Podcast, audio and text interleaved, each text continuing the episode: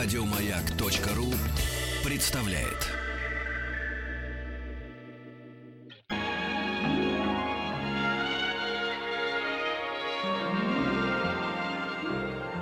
Уральские самоцветы.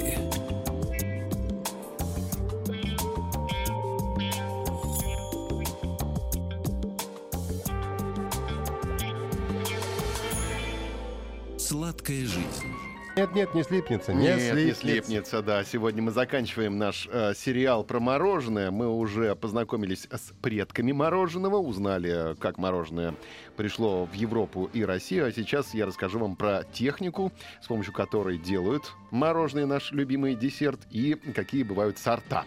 И, конечно, что влияет на стоимость мороженого. Давайте окажемся сейчас по мановению волшебной палочки в 1843 году и посмотрим, как англичанка Нэнси Джонсон изобретает ручное устройство для изготовления мороженого и патентует его. Но денег-то у нее нет на организацию производства нового оборудования ей не хватает, поэтому патент пришлось продать американцам. А в 1851 году в Балтиморе открылся первый завод и была выпущена первая промышленная партия мороженого. И вот уже, считай, сколько, более 150 лет процесс совершенствования рецептуры и технологий не прекращается ни на один день. А в 1844 году, то есть э, через год, англичанин Томас Мастерс получил патент на машину для мороженого, которая представляла собой оловянный кувшин с вращающимися э, шпателями, окруженный льдом, э, снегом или смесью одного из них с солью, солями аммония, селитрой, нитратами аммония или хлоридом кальция. Очень Ой, вкусное мороженое. да. Вкусняшка вообще, селитра. Да, машина могла охлаждать и одновременно морозить и взбивать мороженое.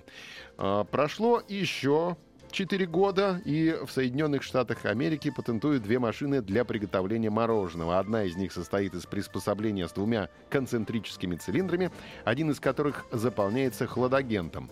А в 1860 году Фердинанд Карре создал первую в мире абсорбционную холодильную машину, работавшую на жидком и твердом абсорбенте.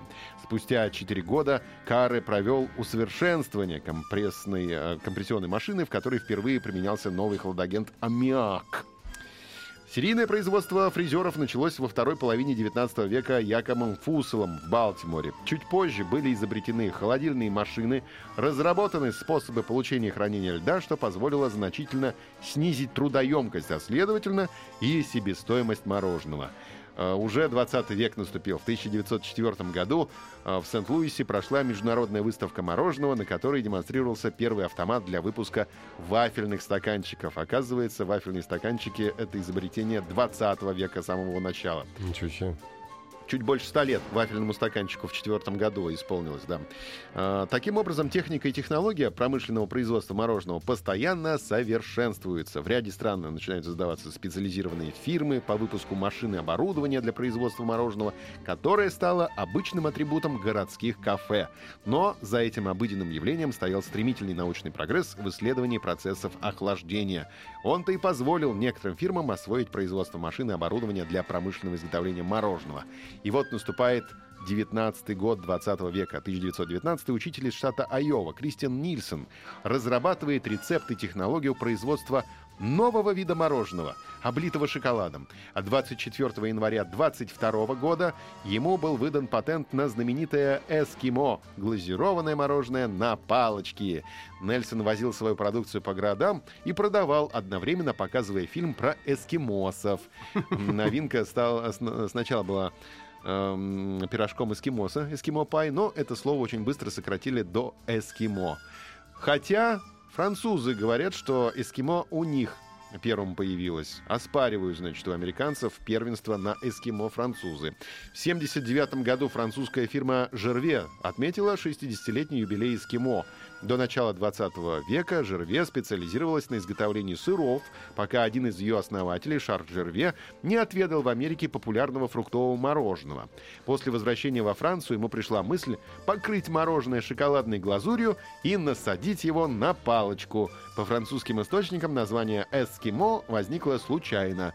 В одном из парижских кинотеатров, где Жерве продавал свою сладкую продукцию, демонстрировался фильм из жизни эскимосов.